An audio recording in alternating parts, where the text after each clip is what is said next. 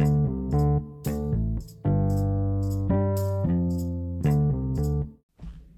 g'day, mortgage holders.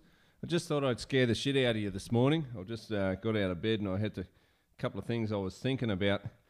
Um, and I found an article last night on uh, Zero Hedge, which we'll get into in a minute by Tyler Durden, of course. Um,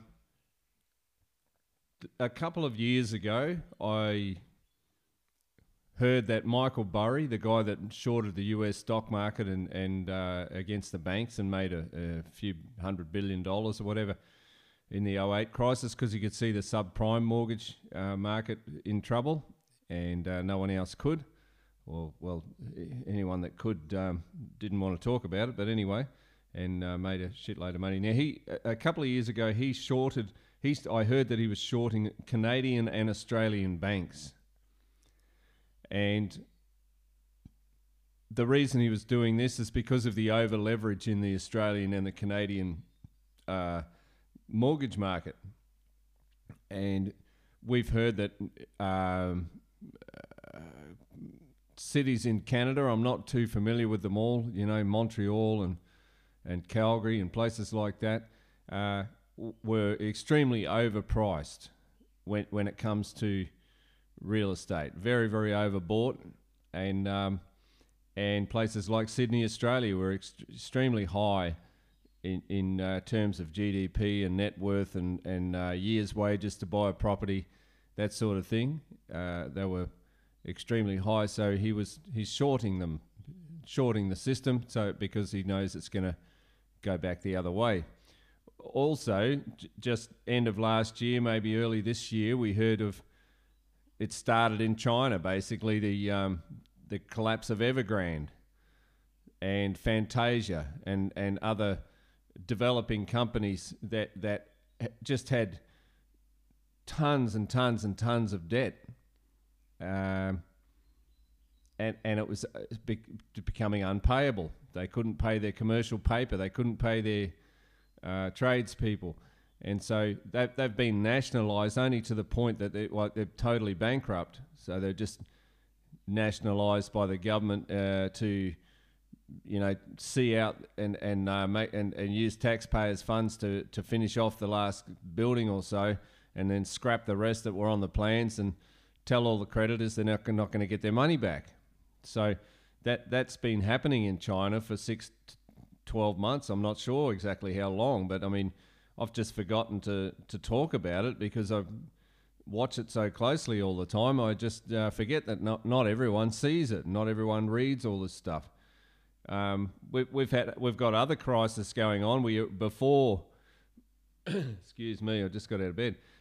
Uh, before um, anyone was worried about housing, I mean, Turkey ran out of foreign currency, and uh, it's ongoing. The, the the crisis there, you know, they were turning their power off because they couldn't afford to buy it in before uh, all these stupid sanctions came on to, to Russia and that sort of thing. You know, Sri Lanka, Sri Lanka's rioting and, and burning the place to the ground and kicking out the politicians that have basically, you know, raped and pillaged them for long enough. They, they've got oil tankers sitting off the coast full of full of oil uh, to, to bring into the country to keep the, the, the engine room of the economy going, and they haven't got any US dollars to pay it. You know, that that's another story, but, you know, little bushfires c- coming up everywhere, all, over the world.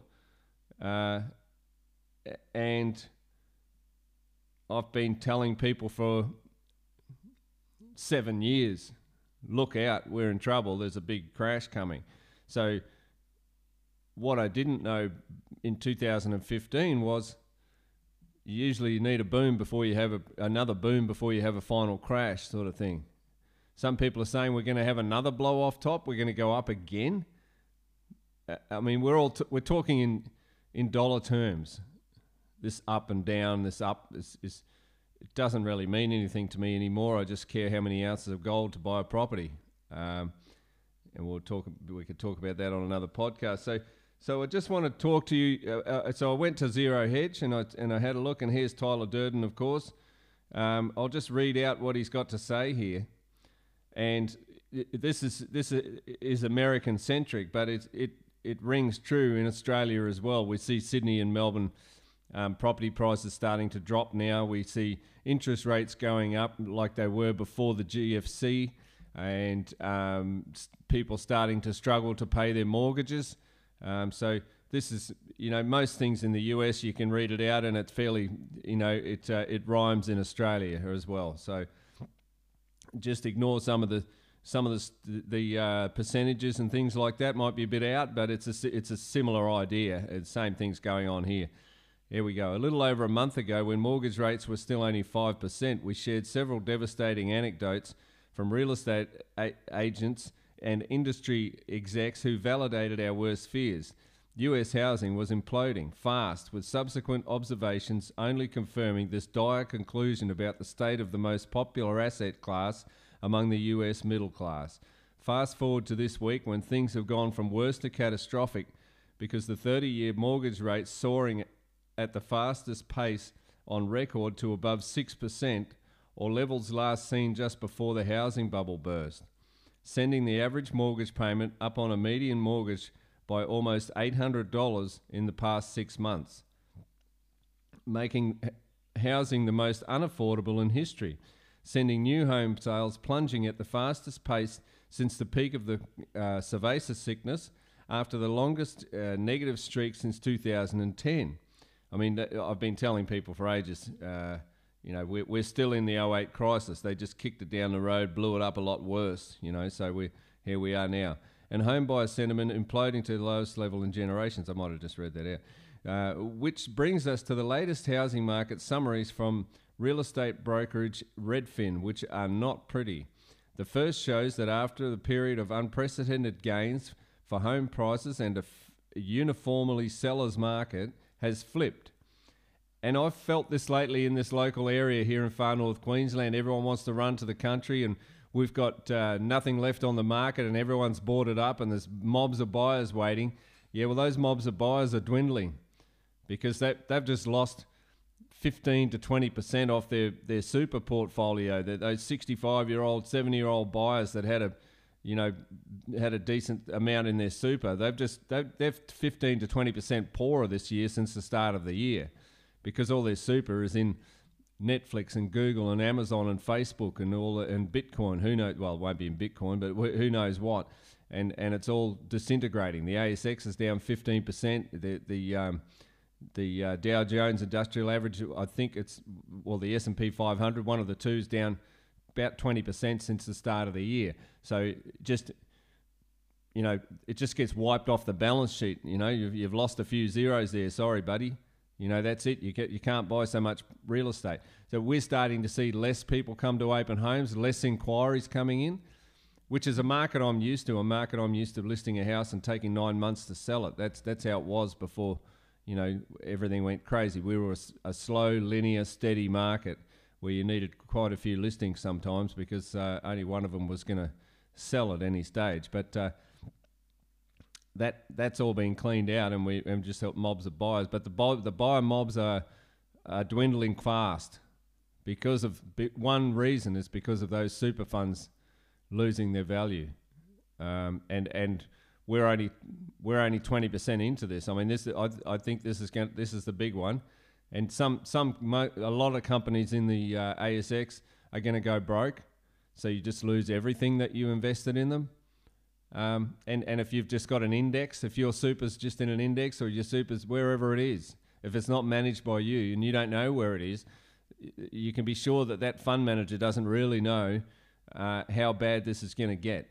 So I, I digress. Anyway, the first shows that after a period of unprecedented gains for home prices and uniformly a seller's market has flipped, and according to Redfin, the highest share of sellers on record dropped their list price during the four weeks ending to June the 12th as mortgage rates shot up to levels not seen since 2008, collapsing the pool of potential home shoppers. In Austin, Texas, and Nashville, Tennessee metro areas, the share of new construction offerings with price cuts has quadrupled from a year earlier, according to Redfin. They tripled in Phoenix and doubled in Tampa, Florida, in the Tampa, Florida region. Uh, we are in a different place. The builder can no longer name a price and say pay pay it or move along, uh, said Nicole Freer, a Houston agent who has slashed prices by $2,000 to $20,000 on homes she lists for builders. They're telling us our managers have allowed us to negotiate again. Still, despite the clear cracks in the, house, in the housing, home buying has never been more expensive.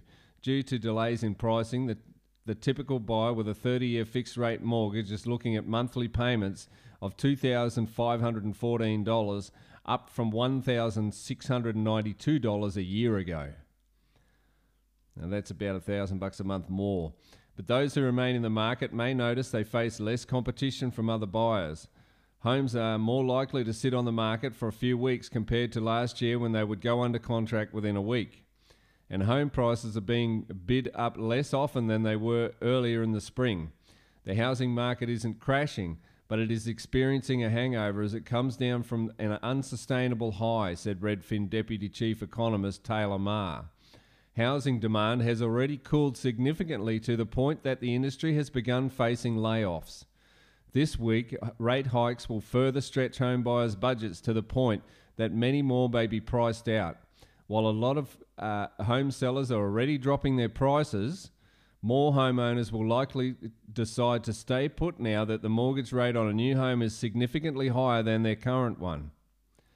If it weren't for the surge in mortgage rates, the housing market would still be in a boom right now, said Redfin Bay Area real estate agent James Capello. Demand from home buyers was still extremely high as recently as February, but rates are making it really tough. Going from 3% to nearly 6% almost instantly has scared a lot of people out of the market. There's more. In a subsequent report, uh, Redfin reports that competition for existing inventory is collapsing, with a 57.8% of home offers written by Redfin agents facing competition on a seasonally adjusted basis in May, the lowest level since February 2021. That's down sharply from a revised rate of 60.9% one month earlier and a pandemic peak of 68.8% one year earlier, and marks the fourth consecutive monthly decline. On an unadjusted basis, May's bidding war May rate was 60.8%, down from 67.8% in April and 71.8% in May. As a result of the declining competition, the typical home in a bidding war received 5.3 offers in May, down from 6.8 in April and 7.4 in May 2021. Homes are now getting 1 to 3 offers compared with 5 to 10 two months ago and as many as 25 to 30 six months ago. And I can say that, but just break off from the, the article, I can say the same for myself we are seeing instead of five, four or five people fighting over one acreage property, we're, we're just getting the one offer. It's fairly close to the asking price, or it is, um, but it's not. Yeah, a, buyer, a, a, frenzy of buyers fighting for a property and offering more. Uh, offers also aren't coming in as high above the list price as before. I recently listed a three bedroom, three bathroom home in a super cute neighbourhood for three ninety nine, nine hundred. It ended up going under contract for twelve thousand above the list price with an inspection. Whereas three months ago, a buyer probably would have paid sixty thousand over the asking price and waived the building and pest inspection. In light of the above, it is not surprising that today Bloomberg reports that the fast rising mortgage rates in dec- the fastest rising mortgage rates in decades have cooled demand so abruptly in many hotspots that it took the industry by surprise. Builders that were artificially limiting sales and auctioning houses to the highest bidder now have infantry to move. So I'll probably I'll probably stop there, guys, and that's about enough uh, reading out of the article. Um, so it's just deja vu. We're we're back in 2008, uh, where you know that the central bankers are telling us the uh, the economy is just bubbling along just nicely, and nothing nothing to see here. What did what did uh, Ben Bernanke famously say? Um, the problems in the subprime mortgage market appear to be contained. Yeah, it's well they're being we're being told everything appears to be contained at the moment. It's just I think we've had the Minsky moment. I think we've gone straight up in the air. We've had the over exuberance. We've we've had the um, you know uh, the, the bubble has popped. It feels like the bubble's popped again, and so it should, and it never should have been blown up. Um, only the subprime is everywhere. The subprime is in the construction. Well, construction companies in Australia are going broke, hand over fist, or th- instead of going broke, they're just pulling back and saying, we're, we're having a rest. We're not going to build any houses. We don't know what the materials are going to cost. We don't know how to make a profit at the moment. This is a crazy, volatile shit market. And th- this is the.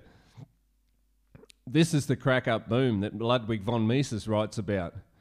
This is the moment where the volatility is who, who knows what you buy some timber at one price one day and it drops or goes up the next day, and no one knows whether whether they're going to have you know going to be able to afford to buy potatoes at the end of it. So you just pull back and go, whoa, it's like a snake pit there, and and uh, everything is out of whack and distorted. So uh, I listened to um, Michael this morning, Australian YouTuber. I've forgotten uh, Michael. Michael invests and tries to make money, he used to be called, but now he just uses his name. Um, and he was warning about um, bank bail ins. They've already written all the legislation to make it, you know, so that you that you can be bailed in. So you, you have a million dollars in the bank and you get told you can have, you know, $100 a day out and that's it. So that's coming. That's coming down the track at us. And is it going to be? Is it going to be your transaction? Have you, you know, you, you do a deal with somebody. Uh, uh, they offer to, you know, buy buy your your, your farm for a million dollars, and um, right in the middle of it, we get these bail-ins. So, I suppose that's not as long as we got the still got the electricity on. For the moment, what's going to happen when, when you know maybe maybe they'll just say well that's all right there's only digits moving around we're, we're you know we're okay with that. You just can't get any cash out. That's what it's about. It's when we talk about getting money out of the bank what are we talking about? Well we've got some digits in there and we're, and we're going to try and draw some cash. Well if you I mean I've done the, I've done another podcast about this the Australian bail-in has begun. Where you're already struggling to get cash out, yeah, and and if everyone wanted to go and get their cash out tomorrow, you know what would happen. I mean, you, they, they they tell you you can only have five grand or ten grand or something in cash. See, so there's already a bail-in going on. Oh, it's okay if you want to move these digits and put those digits on someone else's digits. That's all right, but but you can't have the cash. You know, so the frightening thing is that this time it's probably going to be different a little bit. Uh, uh, I'm not a this time it's different guy. I'm a, I'm a this time it'll rhyme with 08 and, and 2000 and, and but this time it'll rhyme with 1929. Well, what happens when the when all the banks freeze up and and uh, nothing wants to move and they they declare a bank holiday and you're in the middle of a real estate transaction. You've just sold a you know, someone's just sold a property and they're waiting for it to settle in Brisbane and they're buying a property in Cairns and they're waiting for that to settle and they've come up to the tablelands and they're buying another property and that's waiting to settle and everything freezes up.